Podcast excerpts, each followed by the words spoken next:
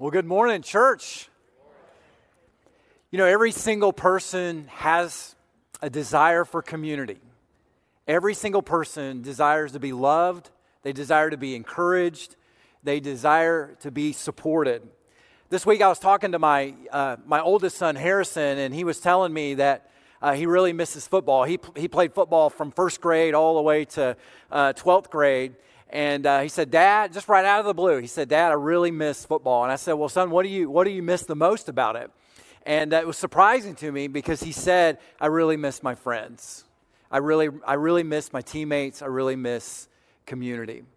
And you know, as a sports fanatic myself, I, will read a lot about uh, sports figures, especially guys that have retired from professional sports uh, in basketball, baseball, football, doesn't matter what, what sport. And it's interesting because oftentimes those guys that have retired will be asked, What do you miss the most about your career? You know, did you miss the competition? Do you miss the spotlight and being on the national stage and the pressure? Do you miss the money? Do you, what, what do you miss? And I'll tell you, nine times out of ten, that athlete, that former athlete will say, I miss the locker room. I miss my teammates. And I think it really says something about all of us, doesn't it? It says something about the human condition that we're really made for each other, that we're really made for community, that we long to have someone in our life cheer for us, be with us, and to be for us. We have that need. We desire it in our neighborhood, we long for it in our families. Uh, we we, we want to have a work environment that's, that's encouraging and supporting. We, we want that. We long for that. We want it in our nation. And sadly, it's really missing in, and even in our nation today. I was reading, uh, I was reading about a man named Anthony Ray Hinton, and uh, Anthony Ray Hinton uh, wrote a book that really details his 28 years that he spent in a prison in the state of Alabama on death row for a crime that he didn't commit. And he shares, he details in the book uh, a, a, portion of the book, he talks about the, the community that he helped cultivate with the other inmates on death row. And he talks about the fact that in the death row suite where they housed the death row inmates, right adjacent to it is the executioner's room. And so what they would do is the, the guards would come and they would, they would pick up a, uh, an inmate and lead him away to be executed. And, and Anthony Ray Hinton said, over 28 years, he said, 56 of my friends got executed. And he said, every single time we did the same thing. He said they would, they would pick the prisoner up from their cell, they would march them to the execution room, and all the other prisoners would grab something metal. They would grab a cup or a tray from their meal, and they would immediately start making all this noise on the iron steel uh, bars in their, in their jail cell door. And they wouldn't stop. And they kept doing it all the way until the execution was completed. Because it was their way of saying, We're with you. We want you to know that you matter to us. We want you to know that we stand with you as you get ready and go through this. And we're with you all the way to the end. Really, what that is, is a picture of beautiful community, isn't it? Even, even among prisoners on death row. You know, that's exactly what Jesus has called the church to be, isn't it? Jesus has called the church to be a beautiful community. That's, that's what we are to be. And so the Apostle Paul is writing this letter to the Philippians because he's trying to help these Philippian Christians get back to community because they've been struggling with it. They're really struggling loving each other. They're really struggling getting along with each other. And so, what the Apostle Paul wants to do is he wants to kind of correct some of, some of the dysfunction that was happening in their church. And you, and you really see it throughout the entire letter. So in chapter 1, for example, and we even talked about this last week, the Apostle Paul really challenged them. He said, I want you to live a life worthy of the gospel. I, I, want, you to, I want you to strive side by side for the faith of the gospel. Because in reality, they weren't striving side by side for the faith of the gospel. They weren't getting along. They were in each other's face. They were arguing and complaining and backbiting one another. And then in chapter 2, the Apostle Paul urges them to, you know, to stop complaining, stop grumbling, and stop disputing with one another because he had heard reports that that's what, what they were doing. And then in chapter 4, interestingly enough, he calls out two ladies in the church because they're not getting along with each other. Now, you guys, what they would do is they would, the entire church would gather together on a Sunday just like this, and they would read that letter out right in front of everybody. And the Apostle Paul is, is, is calling out um, these two ladies. And, and it just is it's just an amazing thing. He's like, I want these two ladies, uh, Euodia and Syntyche, I want you guys to quit fighting for crying out loud. Now, can I just say something parenthetical to that? Uh, in the early church, you got to be careful with your sin because your sin can make it in scripture. You know what I'm saying? like these two ladies are in heaven going like what did we do? That's so dumb. And now they've got to read about us for 2000 years. So uh, got to be careful about that. So here's what i want you to do today. I want you to grab a bible and i want you to read the scripture with me this morning. Uh, we're going to be in philippians 2 we're going to look at a beautiful passage of scripture that i believe describes the heart of what beautiful community really is all about. This is one of the most breathtaking passages in all of Scripture. We're going to read the first um, 11 verses. And I think what we're going to see in this passage this morning is we're going to see just three very simple things. We're going to see what kills community, and then we're going to see what builds community, and then we're going to see where it comes from. Okay? So, so I'm going to I'm going to invite you because God has revealed himself to us. If you're willing and able, would you stand together as we read the Word of God this morning? So, if there's any encouragement in Christ, any comfort from love, any participation in the Spirit, any affection and sympathy, complete my joy by being of the same mind and having the same love and being in full accord and of one mind. Do nothing from selfish ambition or conceit, but in humility Count others more significant than yourselves. Let each of you look not only to your, his own interest, but also to the interest of others. Have this mind among yourselves, which is yours in Christ Jesus, who, though he was in the form of God, did not count equality with God a thing to be grasped, but he emptied himself by taking the form of a servant, being born in the likeness of men. And being found in human form, he humbled himself by becoming obedient obedient to the point of death, even death on a cross.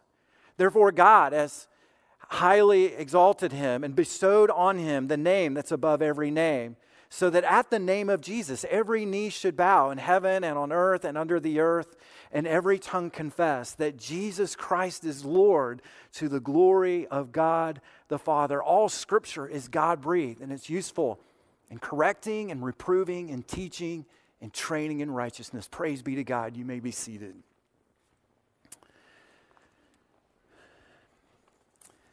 So, as I look at this passage this week, I was thinking, you know, we're, what is really the point? What's he really trying to say? And what he's, what he's really talking about here is he's talking about what we need to do to cultivate and build this beautiful community. And it's interesting because the starting point for him is Jesus. Do you notice that? Like he's got this breathtaking passage of scripture. It's almost uh, certainly poetic, the last half of it. Uh, but it's interesting. He sandwiches uh, this exhortation to community uh, right between Christ. He's got, he starts with Christ and, and, he ends the passage with Christ. And then he challenges us uh, to have this mind among ourselves, which is Christ Jesus. Now, I think this is significant for us because I think what he's saying is that the secret to building community, the secret to healthy relationships is Jesus. That's what he's saying. That's what he's pointing us to. That the secret to a healthy marriage, the secret to a great friendship, the secret to a strong, beautiful community and church is Jesus. And he draws our attention to how Jesus has worked in our lives. And he says, You know, do you have any comfort from being in Christ? Do you have any encouragement from his love? You know, have you, do you have the participation of the Spirit? In other words, I want you to think about how the love of God has worked in your life. I want you to think about the gift of grace that God has given to you. And what I want you to do is I want you to transfer that love and grace in, in how you relate to other people. It's really amazing what he's saying here. He's saying that the key to beautiful community comes and flows out of the work of Christ in our own lives. That the secret to healthy relationships comes right from the grace and the mercy of God as shown to us through Christ. And then he brings us to really this whole issue of what kills community. Let me set it up by showing it to you in verse in verse 2. He says, "I want you to complete my joy by being of the same the same mind and having the same love, being in full of accord and of one mind. So really what he's what he's what he's acknowledging there is you guys aren't one in heart. You're not of one mind. You know, you're not of one love. And we need to address that. And then he, he goes on to address it. Notice, notice what he says in verse 3. He says, Do nothing from selfish ambition. All right, now he's starting to really cut close to home. Now, who is it that you can think of that was guilty of selfish ambition before the beginning of the world? Who was that? It was Satan. And Satan, originally uh, as Lucifer, an angel of God, was, was in, in the presence of God. And, and the angel desired God's, God's place and position. He wanted to usurp God's authority and God's place and have that for himself. And so, as a result, God expelled him from heaven. And as a result of that, Satan dedicated himself to hurting God. And the way that he does it is by coming after his children. And that is exactly that's exactly what what Satan did. He went after Adam and Eve, and what did he tempt them with? The very same thing, selfish ambition. God had told them, you can eat of all the trees in the garden except this one tree. You can't eat of that tree. And Satan came and questioned the character of God and basically said to Adam and Eve, God's holding out on you. You need to take it for yourself. He knows that you're going to be like him, and you need to realize, you need to realize your, your, your potential.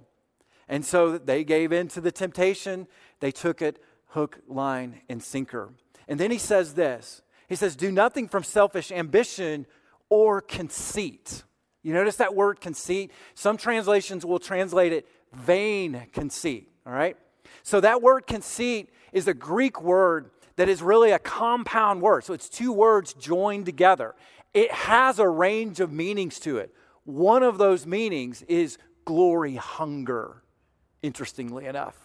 So it's like the Apostle Paul is saying do nothing out of selfish ambition or out of a hunger for glory. Now, let's, let's drill down on that just a little bit because I think what he's talking about here is absolutely what kills community. This hunger for glory that is a part of the human condition.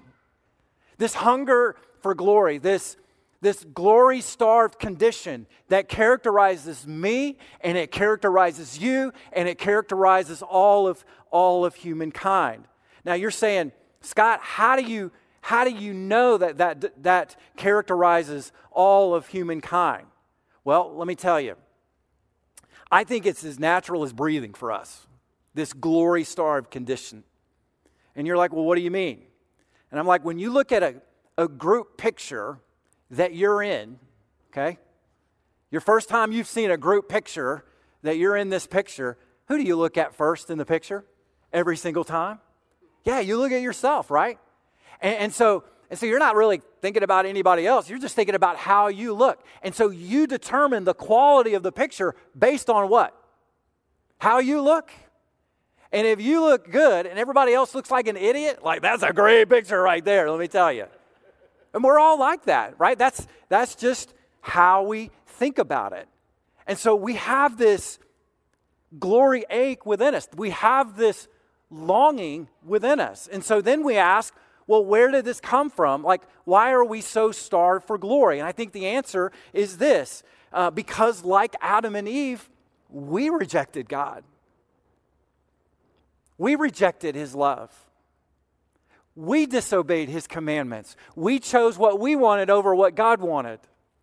And what happened is this rejection of God left a huge chasm in your heart and in mine. It left a huge void in us that something is broken, and it set us on a course to fill that void in our life with anything that we can find that will promise to come close to filling it. What's interesting about that, though, is we were created, we were made in the image of God to actually be enjoyed by God. We were made, we were planned for His pleasure. And, it, and Genesis, interestingly enough, talks about how Adam and Eve walked with God in the cool of day. And what this tells us, church, is that you and I were made to walk with God. We were made to know God and to experience His love, to experience the, the, His presence and His power in our life every day, that we would know the delight and smile of God in our life. That's our purpose. That's why we are here. Think about how a parent would watch their six year old son or daughter play soccer. How will that six year old usually play soccer?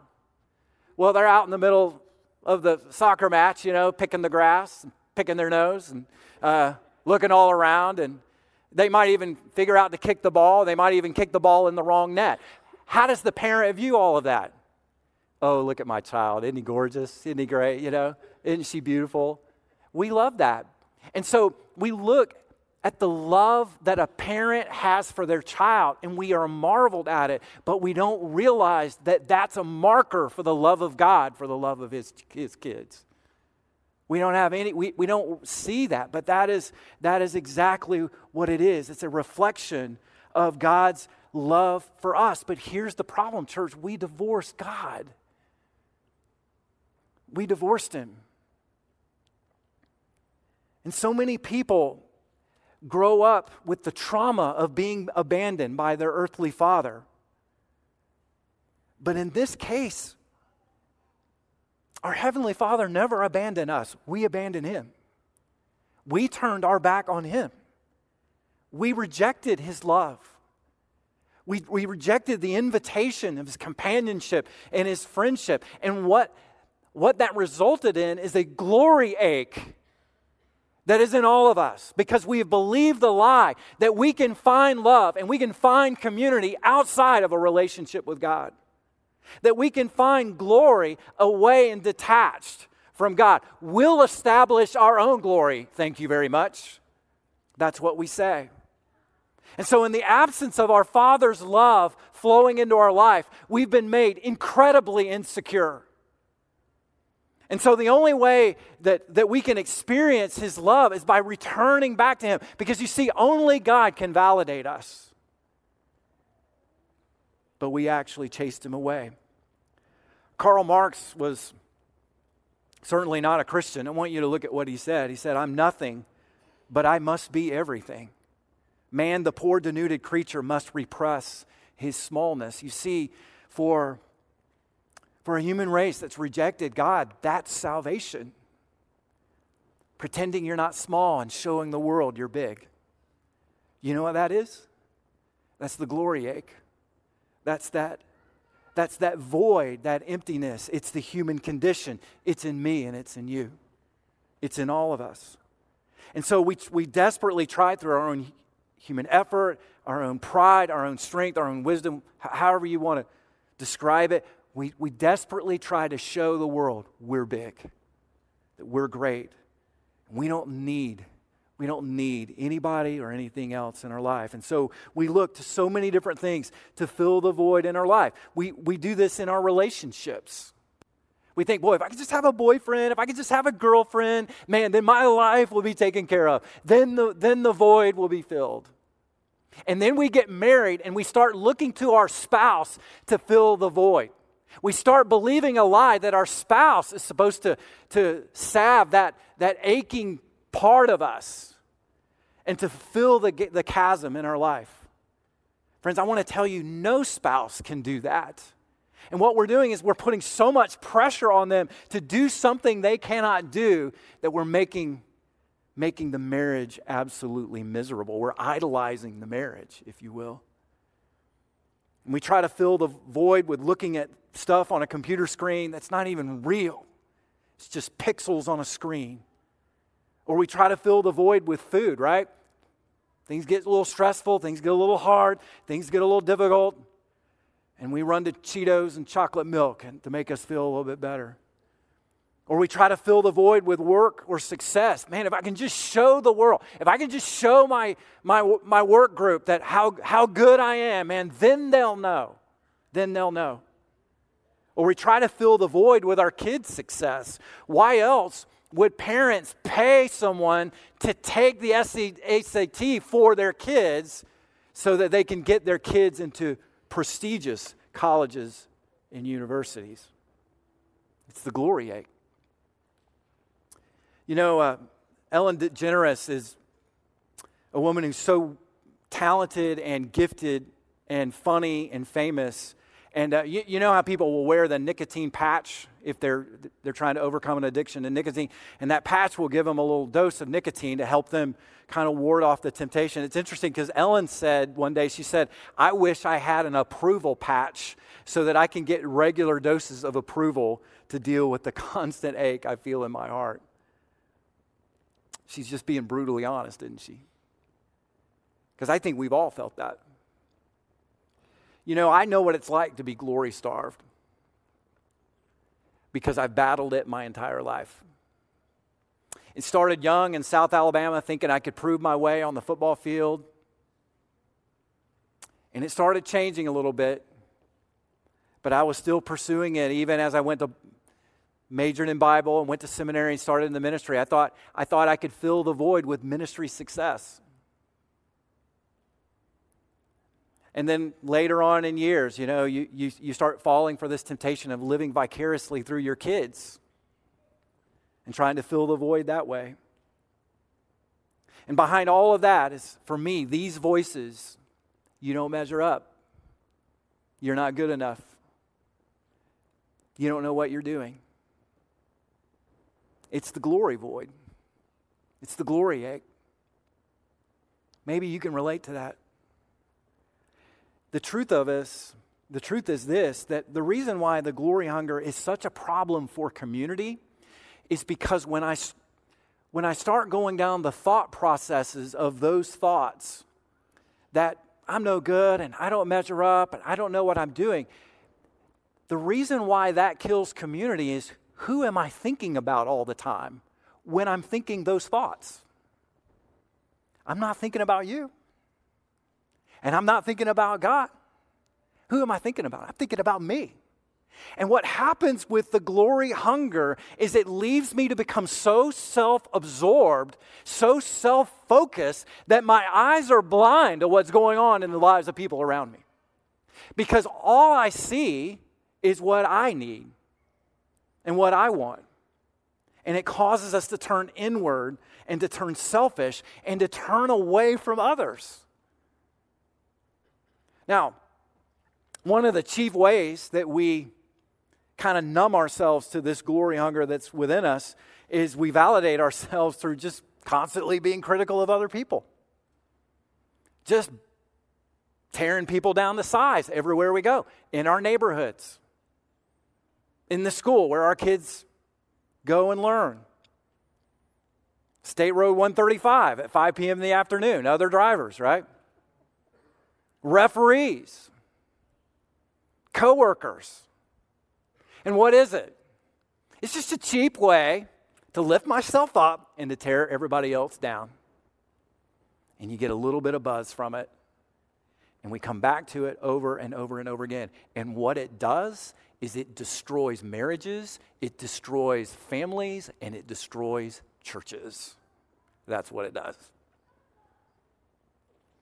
Now, the truth about this glory ache is we can't validate ourselves either. And there is a, a load of literature in our world today that that's the gospel for them. Validate yourself, love yourself. And I just want to challenge you, church, to be wary of messages where you're told you're meant to be the hero of your own story where you're told that you should be the first of your priorities, where you're told you and only you are ultimately responsible for who you become and happy you are. You see, you see those kind of messages advocate a self-love as the solution when in reality self-love and self-focus is the problem. You see, the truth of the gospel is this Jesus is the hero of your story because without him, you wouldn't even be here. The truth is to seek first the kingdom of God and let that be your priority, not some priority of yourself. And so that's what kills it this selling out for self approval and self exaltation. Now, what builds it? Well, let me show you. Look at verse 5. He says this Have this mind among yourselves, which is yours in Christ Jesus, who who, though he was in the form of God, did not count equality with God a thing to be grasped. In other words, he, He wasn't going to use his person, his place, his position for selfish gain. Okay? He wasn't going to do that. But he emptied himself by taking the form of a servant, being born in human likeness of men, and being found in human form. Here it is. He humbled himself by becoming obedient to the point of death, even death on the cross. And see, what the Apostle Paul is saying here is this that humility is the key to community that humility is really the foundation of what beautiful community is all about. And Jesus gives us the picture of what this humility is. And so I think it works kind of like this. When, when I'm glory starved, what I'm doing is I see other people as a means of getting what I want and what I think I, I really need. So it puts me on a, on a posture of using other people for my own selfish purposes. That's what the glory hunger does. But when you're humble, what you've done is you've moved self out of the equation and you're filled up with God. You're filled up with the glory of God and the love of God. So you see others as a means of giving yourself away to them. Like you see others as people that you can bless and encourage and love them. And so, when you're full of the glory of God and the love of God, you have these divine resources on which to draw where you can love someone unconditionally. You can love and bless them and pray for them. Why? Because it's not just you, but it's the power of God working through you. Now, there are a lot of misconceptions about humility for sure. I mean, I think a lot of us think humility is kind of running yourself down or just thinking less of yourself or, you know, thinking that you're just kind of worthless. That's not really humility. I think, I, I think really humility is not thinking less of yourself. Humility is just thinking of yourself less. It's not running yourself down, it's building others up. It means you're trying to fill, fill someone else's tank with the overflow of God in your tank. I love Pastor J.D. Greear. Uh, he was teaching his church this phrase, and I thought I would just share it with you. He's, he says it like this He says, uh, he says, In Christ, you can give up all that you have because in Christ, you have all that you need. I mean, just think about that. You, you know what that is, right? That's the gospel. That's grace. In Christ, I can give up all that I have because in Christ, I have all that I need. That means that I'm, I'm free to be poor because I'm rich in Christ. I'm free to be overlooked now because I'm cherished in Christ. I'm free to be a nobody because I'm somebody in Christ. I, am free, I'm free to be imperfect because Jesus was perfect for me. I'm free to be weak because Jesus is strong for me. You guys following me? That's the gospel. It's the picture of of humility. And what it does is it sets us firmly in the satisfaction and in the security and the significance of God's grace in our life. And we can just rest. And the void is filled with the love of God. That's why he's talking about do you have any encouragement from being in Christ? Any comfort from love? Any participation in the Spirit? If that's what you have, then work that out in your relationships, in your marriage, in your parenting, and your, with your coworkers. That's what he's talking about. I love reading about Nik Wallenda. Nick, Nik Wallenda is a high wire artist, he's a daredevil. Um, he crossed Niagara Falls in 2012 on a high wire in front of thousands of people. And then he did it over Grand Canyon uh, a year later. And uh, thousands of people there that watched him uh, do it. And what's interesting about Nik is he's a very strong Christian. And he talks about what he does after he does one of these stunts uh, he will go and wherever the crowd was that gathered, the thousands of people that gathered to watch him do this, he'll go into that, into that space where the crowd was and just pick up trash. Just pick up all the litter that basically he caused. And he said, What it does is it kind of grounds me. It helps me to be reminded that I'm not nearly as important in the eyes of the world as, as, I, uh, as I think that I am. You see, that kind of humility flows out of a security that is anchored in the love of his Savior. And I think what happens is when we as a church, when we as a, group of Christ followers, when we begin walking in that security, when we begin realizing the significance of what God has done for us, then what, it, what does it produce? It produces something beautiful, doesn't it? It produces a beautiful community. This is who God wants us to be. Now, where does it come from? Where does it come from? Well, I've, I've already really kind of alluded to it, but in verses 5 through 11 of chapter 2, what the Apostle Paul does is he describes kind of the, the impressive entire scope of Jesus' mission where he was, what he did, and where he is today. And he does it poetically, he does it uh, beautifully. And it's interesting because the passage reminds us that, that, you know, that Jesus is God. That, that Jesus has always been God. That Jesus is the Ancient of Days. That he was here before there was a here. John reminds us that in the beginning was the Word, and the Word was with God, and the Word was God, and Jesus was with God in the beginning. It reminds us that Jesus was omnipresent and omniscient and omnipotent, that he had all the character and, and place of God because he is God. And yet, what did Jesus do? He put on human flesh. He poured himself out, right? He became man. He became one of us. He didn't become a rich man. He didn't become an aristocratic man. He, he didn't become an important man. In fact, he never held political office. He never ruled on an earthly throne. He, he never commanded, you know, thousands of armies. He never even attended graduate school. He was poor. He was rejected. He was hated even from the time of his birth to the point where Herod heard of his birth and immediately dispatched soldiers to kill thousands of babies in the region just so he could take Jesus out A few years later, as Jesus was beginning his ministry, the religious leaders began plotting to kill him immediately. Why? Because he was a threat to their religious power and their religious position. And you want to talk about downward mobility. This is, this is the picture of it. The King of Kings taking on human flesh and becoming uh, you know, the least among us. And not only that, but allowing himself to be arrested, to be interrogated, to be tortured, to be crucified, and to be buried. And then on the third day, he allowed himself to be raised by the power of God the Father. And where is he now? He's ascended to heaven where he sits and rules in righteousness. And what Paul reminds us is that one day every knee will bow and every tongue will confess that Jesus is Lord. And we will all be there and we will see it. Here's what I w- I don't want you to miss. What Paul says is this that Jesus emptied himself by taking the form of a servant. He emptied himself of certain divine attributes. He emptied himself, get this, of his glory. Get this, you and I are glory starved. You and I are glory hungry. We're empty. Jesus was full of glory. And what did Jesus do? He emptied himself of that glory so that you and I would know the glory of the Father, the glory that we were made for.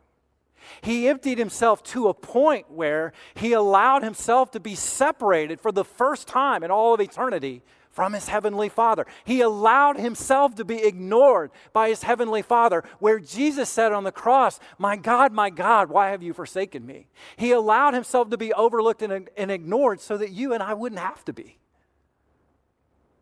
And why did he do that?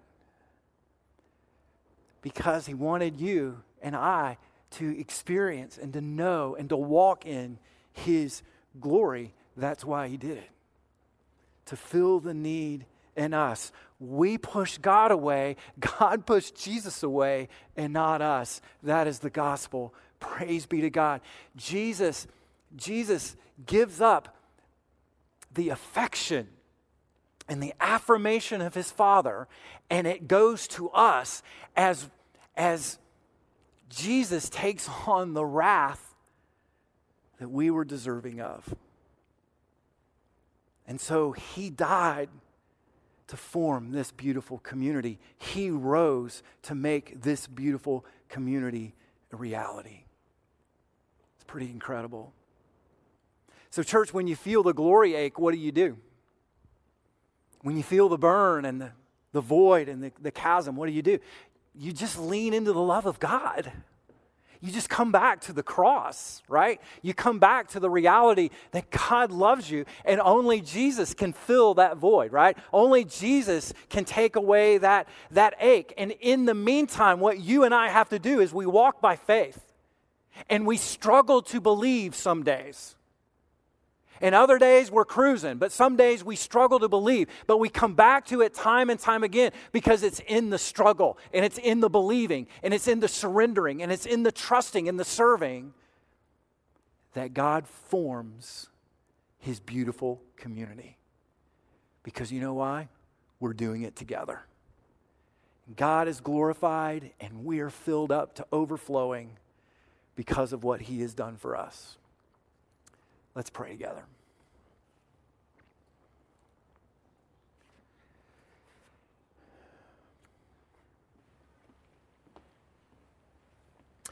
Heavenly Father, we humble ourselves before you.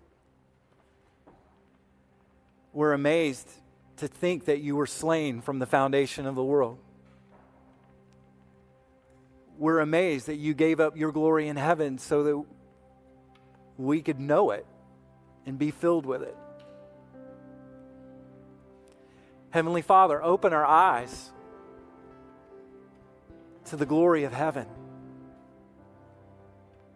Help us look past to the fleeting glory that this world offers. And God, I ask that you would renew our love for you, that you would renew our love for one another. That we can acknowledge it's not about us. You're the hero of the story. We live for you. We work for you. We serve you. And we work and serve and love one another. So, God, may your love be the mark of our fellowship here. May our church be a beautiful community. Start in us, God. And may it work its way out in our homes and our marriages, where we work, where we go to school, where we play sport, whatever it is. God, may we just live a life of love. Lord, it's really what the world needs right now. So thank you. Thank you for your grace. Thank you for filling the void. In Jesus' name, amen.